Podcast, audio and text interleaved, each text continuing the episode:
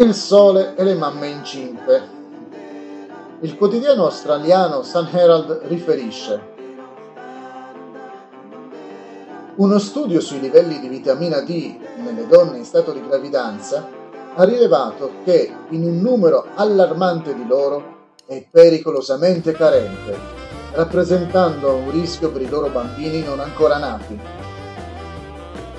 I bambini carenti di vitamina D possono sviluppare gambe piegate, soffrire di attacchi e coinsorgere in loro una malattia ossea nota come rachitismo.